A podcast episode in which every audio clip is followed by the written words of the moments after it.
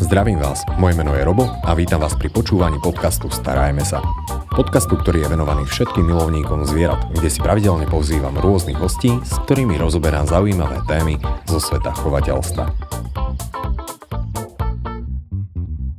Našou dnešnou témou je teraristika, preto som veľmi rád, že tu môžem uvítať nášho dnešného hostia, s, ktorými, s ktorým už sa roky poznám.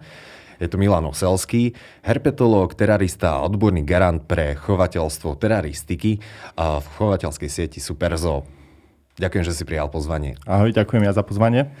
Teraristika, to je odbor, pri ktorom mnohým ľuďom nabehnú zimomriavky, aj keď faktom je, že postupne sa dostáva viacej do spoločnosti a viacej sa teda rozšíruje. Môžeme ju asi označiť aj ako za jeden z najnovších odborov chovateľstva. Možno, možno áno, je to taký akože uh, možno relatívne novší odbor, ale zasa teraristika ako taká sa vyvíjala spoločne so všetkými uh, hobby, či už to bola akvaristika a v podstate vychádza z tých úplných začiatkov, kde človek sa vždy snažil nejakým spôsobom podmaniť tú prírodu, mm-hmm. nejakým spôsobom chovať tie zvieratá, hej. No a zo začiatku samozrejme to bola záležitosť uh, iba tých uh, finančne lepšie e, zabezpečených e, ľudí. No a samozrejme vedcov. Tí boli asi jedni z prvých, ktorí to vôbec rozbehli, pretože vedci, pokiaľ chceli skúmať zvieratá, ktoré sa ťažko nejakým spôsobom skúmajú v prírode, tak si ich donesli k sebe do laboratória, aby ich tam sledovali. Hej?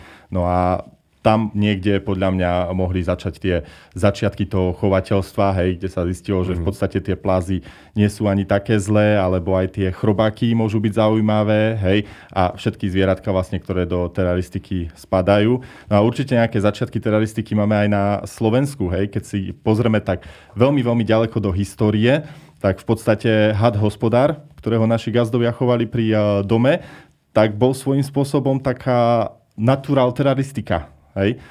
Had hospodár? Áno. To, to by som poprosil troška objasniť, neviem si to predstaviť. No, had Ako hospodár. Psík, had. áno, áno, gazdovia starí, uh, starí gazdovia jednoducho mali vždy pri dome hada, pretože to pre nich uh, znamenalo niečo dobré. Bol to had hospodár, bola to najčastejšie samozrejme užovka stromová ktorá sa vyskytovala pri všetkých maštaliach, humnách a podobne, pretože mala tam dostatok potravy. Hej, gazdovia uchovávali zrno, seno, mali tam dobytok, to samozrejme lákalo hlodavcov. No a samozrejme hlodavce lákali užovky. Čiže bol tu kedysi dávno, dávno, nepovedal by som, že kult, ale bolo to určite také, že každý správny hospodár má pri dome hada. Fú, tak toto je naozaj zaujímavosť. O tom som vôbec Čiže, čiže aj toto, toto by som povedal, že sú také začiatky teraristiky, aj keď také divokej, vonkajšej, ale určite by to mm. tam patrilo. No a ja som to mal také zromantizované, že prvá teraristka bola Kleopatra, aj keď jej to teda nakoniec moc nevyšlo. Vtedy bol prijatý zákon ohľadom vychovu nebezpečných zvierat. Hej, nie, nie, nie, nie, nie. Ja si myslím, že siaha to skutočne ďaleko, ďaleko do histórie keď si ľudia vlastne podmaňovali všetky zvieratá, no a samozrejme nevnímalo, nevnímalo to nikdy ani tie nebezpečné, však je známe, že hady sa používali nejakým spôsobom pri vojnách, hej, krokodilom sa obetovali ľudia a podobne, čiže vždy tam nejaké to puto s tou prírodou bolo. Nebola to samozrejme tá teraristika, ako je teraz, teda dúfam, že nie sú teraristi, ktorí obetujú niečo svojim zvieratám. Z času na čas nejakú myšku možno. Tak, tak, tak, ale, ale akože tie počiatky sú tam určite ďaleko. Mm-hmm. O teraristike sa veľmi ťažko, aspoň ja to tak hovorím, dá rozprávať vo všeobecnosti, pretože ju prezentuje obrovské množstvo rôznych druhov, ktoré obývajú v rámci našej planéty naozaj rôznorodé biotopy a ekosystémy. Je však niečo také, čo by sme mohli povedať, že je univerzálne, čo tú teraristiku v globále spája? No, v globále ju určite spája taká tá chuť za poznaním. Pretože teraristika, a je úplne jedno, či sa bavíme, že takto chová chameleóny, niekto chová hady, niekto chová šváby, mnohonôžky, je úplne jedno čo. Na to, aby človek správne choval zvieratá, potrebuje o nich niečo vedieť. Potrebuje sa začať o nich učiť, potrebuje študovať. Čím viacej študuje, tým viacej zistuje, že mu veľa informácií chýba. Hej, a tie informácie nie sú. Čiže bude si musieť robiť taký šialený prehľad o všetkom, nielen o tom, čo sú to za zvieratá, kde žijú, aké podmienky potrebujú, ale začne študovať eh, od počasia, cez eh, geológiu, cez botaniku, v podstate všetko, pretože príde skôr či neskôr do štádia, kde nebude chcieť tie zvieratka chovať iba také tie povedal by som, eh, jednoduchšie a odolnejšie, ktoré v podstate zvládajú kopec začiatočníckých chýb a preto sú aj najčastejšie chované. Ale jednoducho, keď ho to skutočne chytí, tak bude chcieť ísť do druhov, o ktorých vieme málo, ktoré sú málo preskúmané.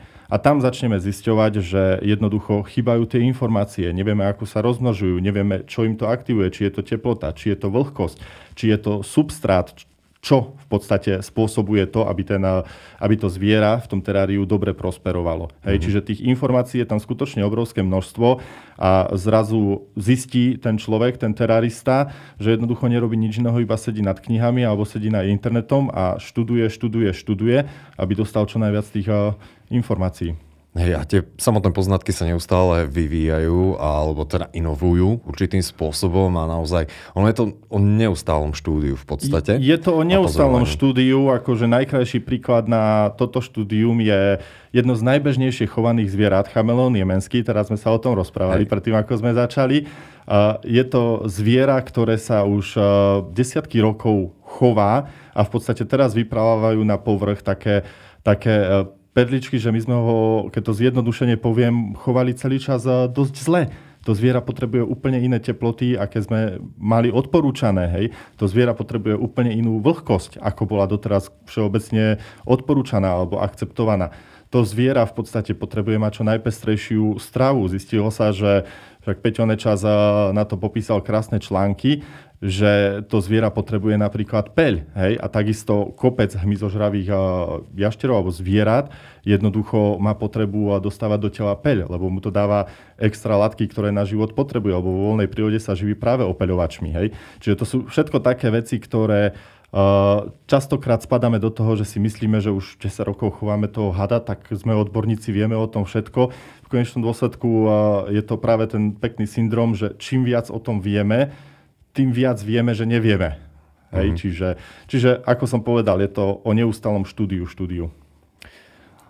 Čo tieto zvieratá spája, tak, alebo čo by sme my sa mali snažiť napodobniť určitým spôsobom, tak to je prírodzené prostredie. Ale mne sa práve veľmi páčila myšlienka, alebo ten fakt, ktorý povedal aj pán Nečas, že to prírodzené prostredie sa snažíme vytvoriť tak, aby sme všetky tie faktory, ktoré život podporujú, ako je teplota, ako je vlhkosť, ako je samotné zariadenie toho terária, aby sme ich teda vytvorili a dotvorili na požiadavky určitého druhu. Ale zase na druhú stranu tie, ktoré prírodzene negujú ten život, čo už sú predátory, parazity a tak ďalej, tak toto musíme posúvať bokom a to by tam nemalo byť. Čiže o prírodzenom prostredí sa veľmi ťažko mm, niekedy dá tak tu rozprávať.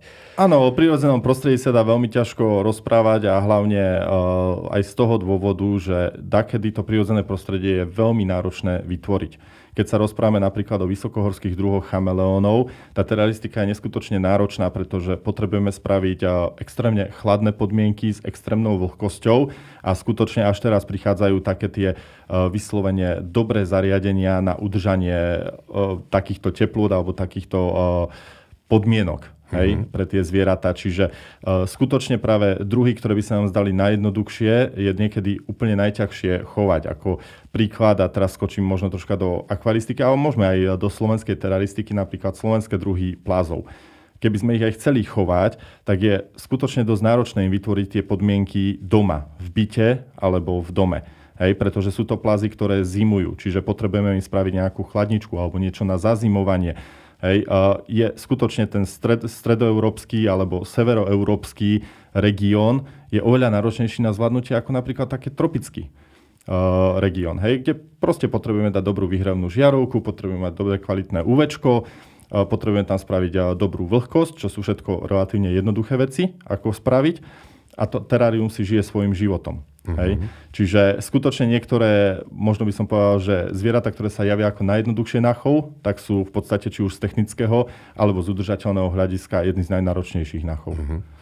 Ak by som sa rozhodol pre teraristiku, tak dôležité je samozrejme si zvážiť, ktorý druh budem preferovať, ale ak sa chceme teda zamerať na určitý ten biotop, sú nejaké také charakteristické biotopy, ktoré dokážeme napodobniť a vytvoriť v teráriu, alebo s ktorými sa môžeme tak najčastejšie stretnúť v teraristike? Tak uh, dajú sa rozdeliť do takých akože veľmi základných skupín, mm-hmm. by som povedal, no a potom samozrejme každá skupina už sa líši práve v takých tých uh, detailoch, čiže je rozdiel, uh, či sa bavíme o pušnom zvierati, kde potrebujeme zariadiť nejaké pušné terárium, uh, alebo potrebujeme zariadiť nejaké tropické terárium pre zviera, dajme tomu z Kostariky, hej, mm-hmm. alebo potrebujeme zariadiť terárium pre vysokohorské zviera, hej, čiže uh, je to rozdiel aké, ter, aké zviera ideme chovať. A od toho sa potrebujeme vždy odkopnúť. Čiže keď idem zariadovať terárium, v prvom rade potrebujem si naštudovať zviera. Kde ho viem zohnať, aké sú základné podmienky chovu. Ako náhle viem, aké zviera chcem, začnem študovať, kde sa prirodzene vyskytuje, aká je, aká je tam oblasť, aký typ terária mu potrebujem zariadiť z pohľadu toho, či sa bavíme o tropickom, alebo subtropickom, alebo púštnom. Potom je dôležité aj, aký život to zviera žije. Či je to nejaký norový druh, ktorý bude potrebovať mať pol metra substratu, lebo si vyhrábava veľké jamy, alebo je to stromový druh, hej, kde terárium bude musieť byť spravené na výšku, pretože to zviera rado šplha. Čiže toto sú všetky tie veci, ktoré nám hrajú do toho, že čo potrebujem mhm. vedieť na to ešte pred tým, ako vôbec kúpim to zviera alebo terárium, ktoré musím ovládať. Hej. Takisto musím uh, rátať s tým, že niektoré zvieratka, najmä tomu leguaniky, keď ich kupujem, sú to krásne 20 cm alebo 25 cm jašteričky. Ale v dospelosti, v dospelosti to bude potrebovať samostatnú izbu. Hej, ideálne mu spraviť vonkajší výbeh, pretože je to zviera, ktoré žije v tropických oblastiach, potrebuje kopec slnka, potrebuje kopec UVčka a potrebuje veľa priestoru. To zviera v Kostarike prekonáva obrovské vzdialenosti, čiže skutočne treba zvážiť potom aj do budúcna, či sa o to zviera viem postarať, pretože korytnačky, Samozrejme, deti milujú korytnačky, lebo ich vidia, sú krásne, malinké, či už je to vodná alebo suchozemská. Treba počítať s tým, že to zviera pri dobrých podmienkach sa dožije 50, 70, 100 rokov úplne bez problémov. Hej? Čiže treba zvážiť všetky tieto faktory mm. pred tým ešte vôbec, než sa rozhodnem kúpiť to zviera. Hej? No a samozrejme, keď už som rozhodnutý, do čoho chcem ísť, tie základy mám naštudované, tak samozrejme postupnosť je vždy taká, že najprv si pripravím to terárium, najprv si pripravím to zariadenie a až potom donášam už do hotového to zviera. Mm. Ja som veľmi rád, že práve na toto si poukázal, že najdôležitejšia vec na začiatku je si poriadne naštudovať podmienky a časovú aj náročnosť samotných zvierat, pretože toto je chyba, na ktorej sa popáli nejeden začínajúci terarista, že si domov niečo prinesie a idem zisťovať, čo to vlastne bude potrebovať. Uh-huh. Takže ak chceme zvieratku zabezpečiť vhodné podmienky, tak treba najskôr si o tom niečo naštudovať, najskôr pripraviť terárium. Teraristika je niekedy označovaná za odbor chovateľstva, ktorý nevyžaduje až toľko času. Tam je to také, že áno, aj nie, pretože každé zviera je určitým spôsobom unikátne a môžeme rozprávať priamo aj o nejakých druhoch, uh-huh. ktoré sú vyslovene náročné na čas a ktoré toho času potrebujú úplne minimum. Ja napríklad som veľký fanda pavúkov, vtáčkarov, pretože to je zvieratko, ktoré keď mňa nevidí, tak je najšťastnejšie. Mu stačí v podstate, aby tam mal misku s vodou a raz za týždeň, za dva nejaké saranča alebo niečo na skrmenie, ktoré sú také, že náročnejšie, čo sa týka času a ktoré patria k tým menej náročným. No určite medzi také tie najnáročnejšie budú patriť jaštery, pretože tie samozrejme majú vyššiu aktivitu, majú rýchlejší metabolizmus, čiže potrebujú takmer dennodennú starostlivosť. Mm. Hej. Mhm. Každý deň ich potrebujeme nakrmiť, každý deň ich potrebujeme porosiť, pokiaľ nemáme nejaký automatický rostlinný systém. Hej. A potrebujeme robiť každý deň aj tú vizuálnu kontrolu. Keď chcem zvieratko, o ktoré sa nepotrebujem až tak veľmi často starať, tak zasa sú to napríklad, ako si spomenul, aj z tých vtáčkarov niektoré druhy, pretože sú hey, pavky, presne, ktoré samozrejme vyžadujú tej starostlivosti viacej, sú pavky, ktoré vyžadujú menej. No a samozrejme najjednoduchšie alebo najviac, čo by som odporúčal, tak sú určite v tomto hady, pretože pokiaľ hadovi pripravím dobrý rostný systém, ak ho vyžaduje samozrejme, respektíve pokiaľ mu zariadím terárium s dobrými podmienkami, tak skutočne sa tam vieme baviť, že to zviera potrebuje starostlivosť raz za 2-3 dní, pokiaľ tam má spravenú nejakú ja neviem, fontánku alebo hmm. niečo, alebo pokiaľ mu tú vodu mením iba každý druhý, tretí deň. Samozrejme optimálne je dávať tomu zvieraťu tú vodu každý deň alebo mu aspoň porosiť ho každý deň čerstvou vodou. Mm-hmm. Keď už je reč o tých hadoch a pavúkoch, tak okolo teraristiky sa stále znáša taká hrôzostrašná dogma, že to je niečo zlé. A možno už teraz niektorí ľudia hľadajú to, rýchlo to x ako nás vypnúť, lebo toto nemôžu ani počúvať. Ako toto vnímaš? Už sa to zlepšuje, alebo stále je tam to, že toto je niečo zlé a slízke a nepríjemné a nebezpečné? Ono um, záleží o akej teraristike sa bavíme. Samozrejme, ľudia majú uh, nejaké predsudky a tie predsudky sú veľmi hlboko zakorenené, pretože je prirodzené, že ľudia majú strach z hadov pretože v mnohých oblastiach tie hady samozrejme zabíjajú ľudí. Uh, je to jasné pri svojej obrane, ale proste keď sa dostanú do stretu, tak ten človek môže byť ohrozený je samozrejme, že človek má strach pred obrovským krokodílom, pretože je to pre neho predátor, ktorý ho môže zabiť a samozrejme je, že človek má strach aj pred tými pavúkmi, hej, pretože je to niečo, čo neviem kontrolovať. No a veľký strach u ľudí vyvoláva hlavne to, že ľudia si vedia spraviť celkom pekné puto s cicavcami, hej, my to voláme tie cicavcie očka, cicavčie očka, eh, keď sa mačiatko krásne pozrie, alebo šteniatko sa krásne pozrie, no pomaly každý človek sa roztopí, hej, ale už je pre nich také troška náročnejšie spraviť si vzťah s tým hadom, ktorý nežmúrka, strnulo pozera, hej, evokuje to nejakú hypnózu a, a samozrejme je veľmi silno zakorenené, že had je zlo. Hej, pretože had stelesňoval eh, zlo v Biblii. Eh, čiže, Kedy si či... si to pokaz, pokafrali na tom s tým jablkom. Áno. A sevou, no. Á, áno, Smola. áno. Škoda, že ako sa vraví, škoda, že v raji neboli Číňania, pretože by zjedli toho hada a nie jablko. Uh, tak práve trhlo mnohých ochranárov. no, tak, tak je to, hej. Čiže, čiže skutočne ten strach tam eh, je. Pre mnohých ľudí to jednoducho je neprekonateľné, pre mnohých ľudí je to práve niečo, čo ich na tom fascinuje. Hej. Mňa k teraristike dotiahlo práve to, že je to niečo zaujímavé, je to niečo, o čom eh, sa tak bežne nehovorí, nepíše, eh, nerozpráva, pretože to bolo vždy tak odsúvané, čiže ja skutočne mám veľmi silný vzťah či už k hadom, či k pavúkom, či k hmyzu, a, a je to aj o tom, že dosť málo sa to propaguje nejakým spôsobom na verejnosti, pretože veľmi často si všímam, že ľudia, ktorí povedia, že uh, fuj, hmyz nie, Hej? Ale potom sa pozrú napríklad, e, ja neviem, na nejaké pekné mnohonôžky, alebo sa pozrú na nejaké pekné chrobáčiky a vlastne zistia, že to vôbec nie je škaredé. Hej? Pretože aj pavúky Boja sa samozrejme veľkých, obrovských vtáčkarov, hej, da, ktorí sa boja práve napríklad, ja neviem, pavúkov rodu nefila, pretože tie sú skôr také menšie brúško, dlhé nohy. Hej, Ale a vyzerajú sú úžasne. Ale to sú, keď sa na ne človek do detailu pozrie, to sú úplne úžasné. A potom, keď začne študovať troška viacej o pavúčikoch, tak zistí, že v podstate majú úžasné tvary tela, úžasné farby, úžasné správanie hej, či už pri súboji alebo pri zvádzaní samičky, že je to skôr o tom, koho to nejakým spôsobom ťahá k tej prírode a koho nie, pretože keď niekoho raz ťahá k tej prírode, tak potom už nemá ani také tie veľké predsudky voči ostatným zvieratám, lebo dobre povie si, že OK, tak pavúky moc nemusím, dajme tomu, ale nemá s nimi problém. Mm. Aké sú také najčastejšie chyby, s ktorými sa stretávaš pri starostlivosti o teraríne zvieratá, pretože ty často konzultuješ aj samotných chov a rôznych druhov zvierat uh-huh. s ich samotnými chovateľmi. Takže čo je to?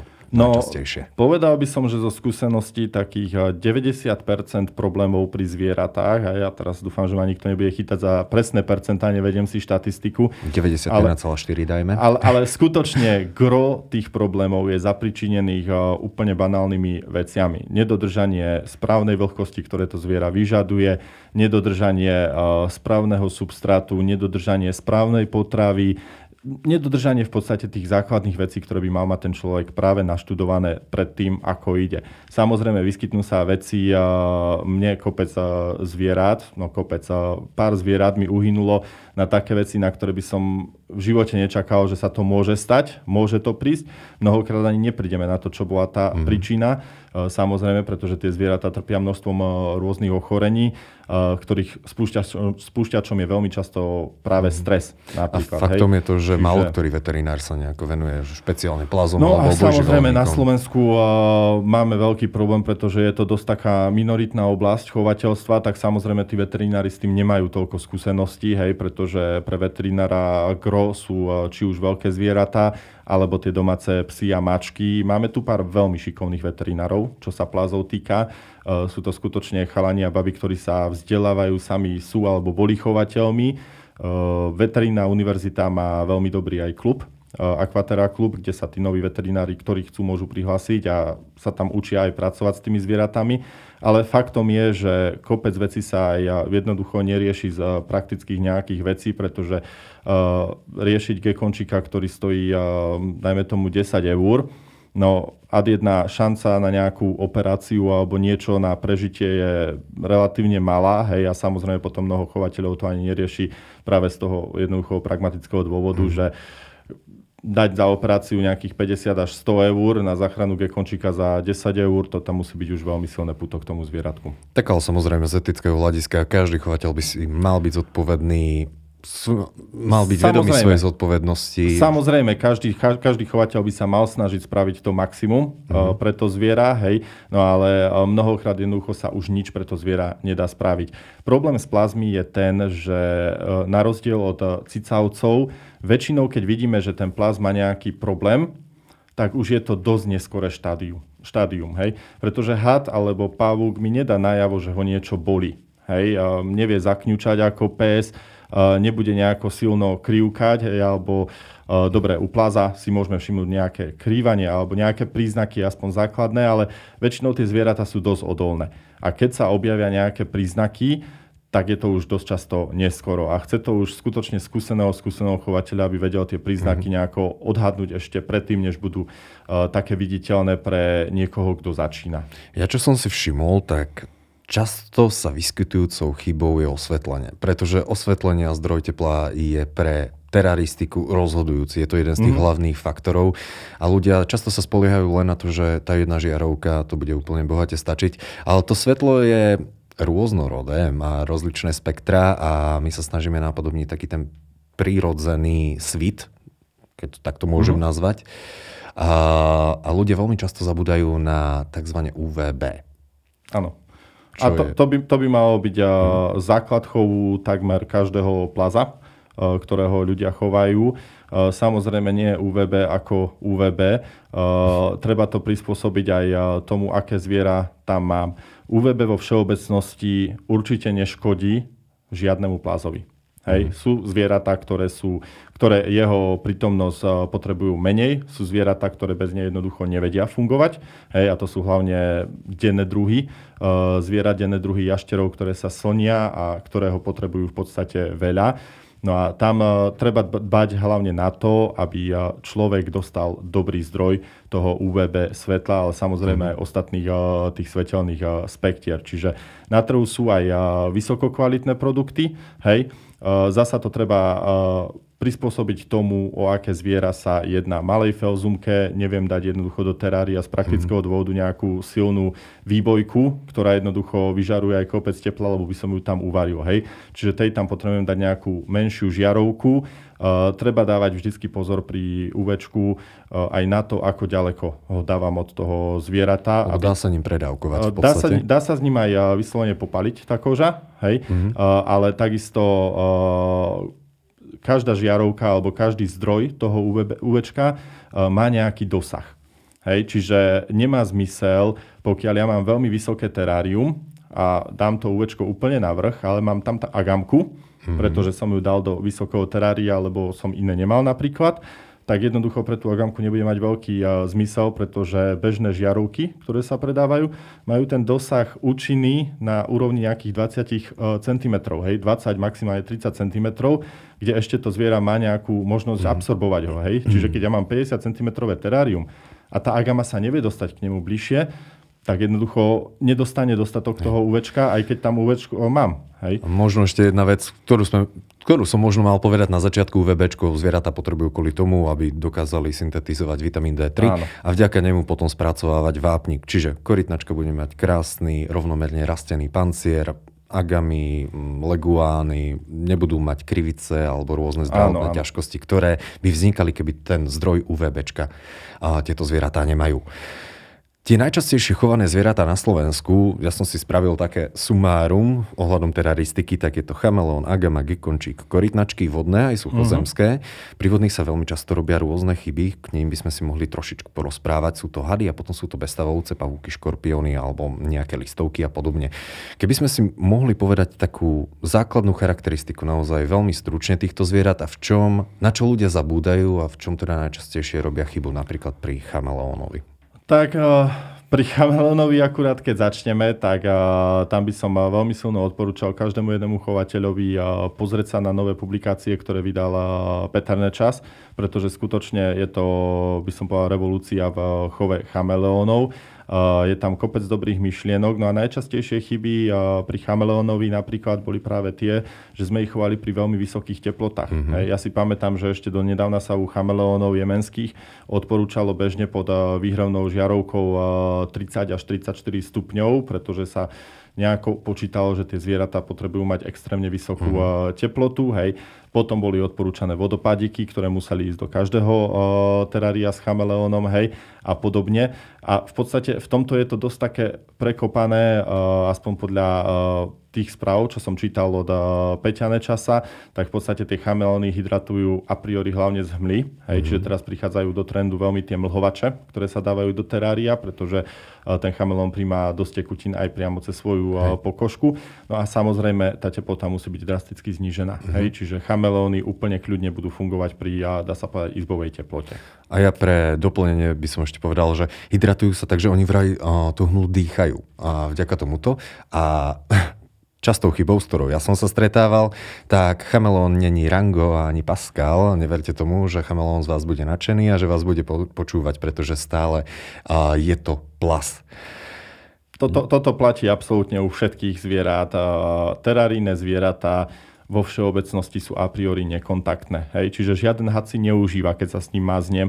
Žiaden chameleón si neužíva to, keď ho pustím na voľno do bytu, sa poprechádzať. To sú všetko práve činnosti, kde hrozí obrovské riziko pre to zviera, pretože chameleón má veľmi jemné kosti. Ako náhle nám spadne z nejakého nábytku alebo dačo, dochádza tam ku traumám. Mm. Veľmi, veľmi časté sú uh, traumy pri chameleónoch. Hej?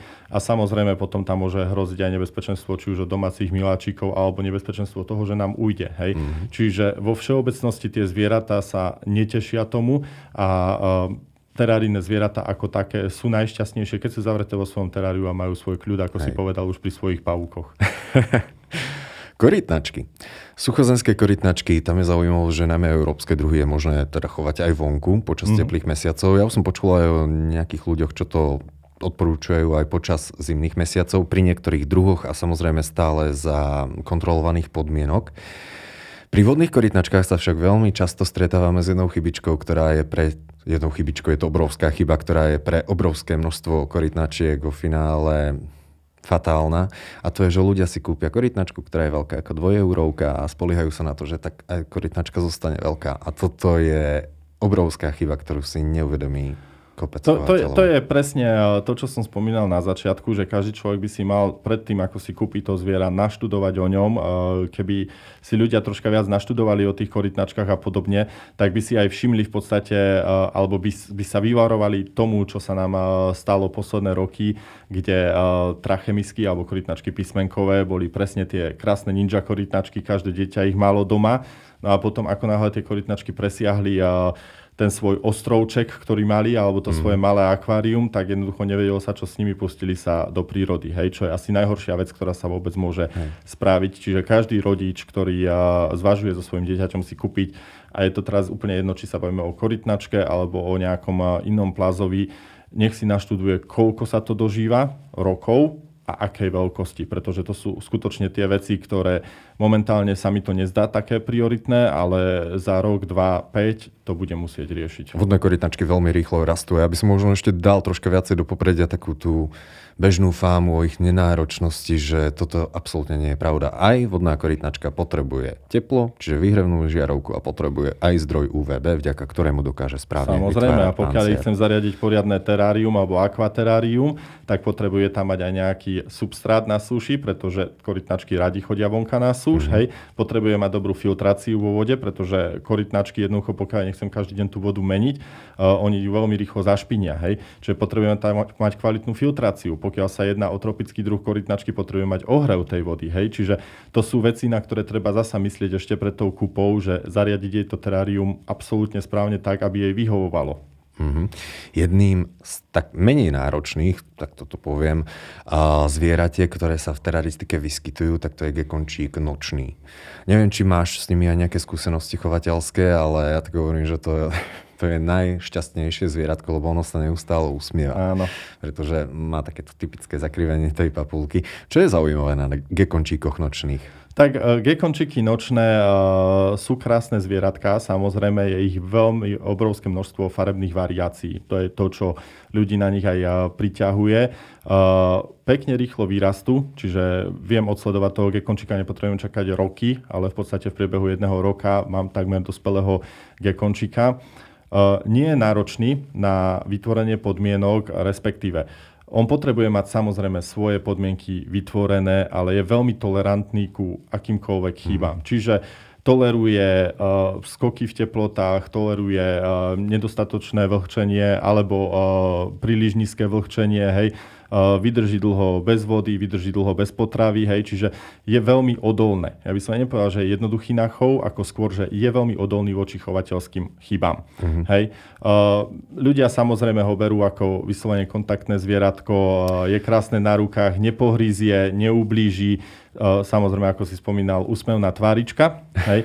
Treba si zasa uvedomiť, že to zviera je nočné. To, to je, kekončík nočný sa aj preto volá, že je to zviera hlavne s nočnou aktivitou, čiže zasa neprospievajú mu práve také tie uh, veci, že cez deň ho budem vyťahovať, nosiť na trávičku, nech sa prejde, nech sa napasie a podobne to tomu zvieratku spôsobuje stres. Hej, gekončík nočný, takisto ako ostatné, je najradšej, keď je zavretý v tom teráriu. Pokiaľ ho chceme v noci sledovať, keď je aktívny, keď bude loviť alebo bude si preskúmavať to terárium, ideálne nejaké nočné osvetlenie, ktoré ho nebude rušiť a vieme si to vychutnať. Dobre, ďalšie zviera, had alebo hady. Čo sa týka hadov, tu koluje taká tá fáma, že sú sliské a studené, aj keď to nie vždy je pravda. Prečo sú práve zaujímavé z chovateľského hľadiska tie hady? Tak uh, hady sú určite uh, pre, pre mnohých ľudí vyslovene fascinujúce zvieratá. Nemajú nohy, nemajú ruky a aj tak sú v podstate vrcholovými predátormi v svojej oblasti. Hej, uh, neviem, pre mňa hady sú zaujímavé práve tým, že ako v podstate zo svojho handicapu z nášho pohľadu dokázali spraviť svoju výhodu evolučnú. Hej? Čiže bez tých končatín, mm. či predných, či zadných, tie hady dokázali osídliť v podstate celú planetu. Je veľmi málo miest, kde sa hady nevyskytujú uh, na planete a držia sa tu milióny rokov podstate. Hej. Vyvinuli sa do rôznych fóriem od uh, malých piesočných uh, uh, veľhadíkov po obrovské anakondy, pitóny, po morské hady, hej, po hady, ktoré sú schopné žiť za polárnym kruhom. Proste tie zvieratá sú šialene adaptívne mm. voči prostrediu, vedia sa pekne prispôsobiť. V rámci tej evolúcie sa vedeli krásne prispôsobiť rôznym prostrediam a fungovať tam a a mhm. žiť. Hej. Čiže uh, za mňa sú to fascinujúce zvieratá, no a samozrejme do teraristiky uh, každého tam už láka iný druh hada, niektorým sa páčia veľké pitóny, uh, niekoho skôr priťahujú užovkovité hady, ktoré sú veľmi často chované, no a potom samozrejme samostatnou kapitolou sú chovateľia jedovatých hadov, kde uh, niektorí chovajú vyslovene iba pre potešenie. Uh, mnohí takí tí väčší profesionálni mm. chovatelia tak už samozrejme robia s tými také veci, že uh, odoberať jed, či už kvôli výskumu, či už kvôli výrobe protijedov a podobne. No a a tam sú šialené poznatky, akože uh, každý týždeň pomaly mi pristane nejaký nový článok o jedoch alebo o jedovatých hadoch v schránke, čiže skutočne je tam čo sa mhm. učiť. Mm. Teraristika by som povedal, že je nám takto z evolučného hľadiska najvzdialenejšia, pretože v porovnaní s plazmy my sme ako cicavce úplne detská alebo úplní sopliaci v rámci uh-huh. histórie našej planéty. A asi sa zhodneme na tom, že teda dôležité je vždy si naštudovať podmienky chovu, koľko času bude toto zvieratko potrebovať. A je niečo, čo by si chcel ešte tak na záver odkázať ľuďom, ktorí uvažujú nad teraristikou? Tak uh, každého, koho zaujíma teraristika, uh, je to nádherný koniček. Choďte do toho, ale platí základné pravidlo, ktoré som už vravil aj na začiatku. Učiť sa, učiť sa, učiť sa. Teraristika nie je o tom, že si ja preklikám facebookové fórum a za 5 minút si myslím, že viem všetko o tom zvieratku. Neviem. Ja sa venujem osobne chovu tých zvierat uh, 15, 20, neviem ani koľko rokov už dokopy a podstate teraz som v období, kde viem, že je obrovské množstvo informácií, ktoré neviem. Obrovské množstvo informácií alebo vecí, ktoré som robil zle v tom chove. Čiže skutočne uh, treba veľa študovať, hlavne odbornej literatúry uh, a vzdelávať sa. Nič hmm. iného nepomôže. Ja si myslím, že toto je odkaz, ktorý hovorí za všetko Jednoducho učiť sa neustále. Učiť sa, učiť sa, učiť sa. Tak. to už niekto vravel. Našim dnešným hostom bol Milan Oselský. Ďakujem Milan, že si si našiel čas. Ďakujem aj ja za pozvanie. Počúvali ste podcast Starajme sa s Robom Šemerom a ak sa vám tento podcast páčil, môžete sa prihlásiť na jeho odber v aplikáciách Apple Podcasty, Google Podcasty, Spotify, rovnako nás nájdete na YouTube a všetky nahraté časti nájdete aj na internetovej stránke starajmesa.sk.